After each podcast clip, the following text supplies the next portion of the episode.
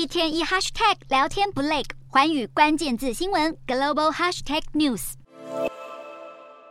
香港国泰航空的空服员近日爆出歧视英文不好的乘客，引发国内外轩然大波。随着事件越演越烈，连香港特首李家超都发言抨击，表示对这次的事件深感痛心。在中港媒体大肆挞伐的舆论压力下，国泰航空已经四度向大众致歉。公司行政总裁林绍波更出面用中文道歉，以表示诚意。不过，国泰的空服员其实不是第一次爆出歧视风波。除了中国媒体大力翻旧账猛批，也有日本网友分享自己曾经因为英文发音不标准被空服员冷漠对待，甚至还有久居中国的澳洲人被国泰空服员讪笑的经验。深陷负面风波的国泰航空，过去以高规格的服务闻名，在号称是航空界奥斯卡的 Skytrax 评选中，曾四次登上全球最佳航空公司的宝座。不过近几年来，乘客对国泰的投诉案件却不断增加，国泰在 Skytrax 的排名也逐年下滑，像是2022年就一口气退步十名，降为第十六名。除此之外，国泰受到新冠疫情影响，还导致公司连续三年亏损，在2020到2022年间，总计亏损超过一千三百亿台币。公司因此一度裁员八千五百人，甚至迫使旗下的港龙航空宣告停运。争议不断的国泰现在又引火上身，除了重创公司形象，还有分析指出，这其实也是中港之间存在长期矛盾的缩影。不管是香港特首乃至中国官媒，都出面严正谴责，不禁令人揣测，是否有引武者在背后煽风点火。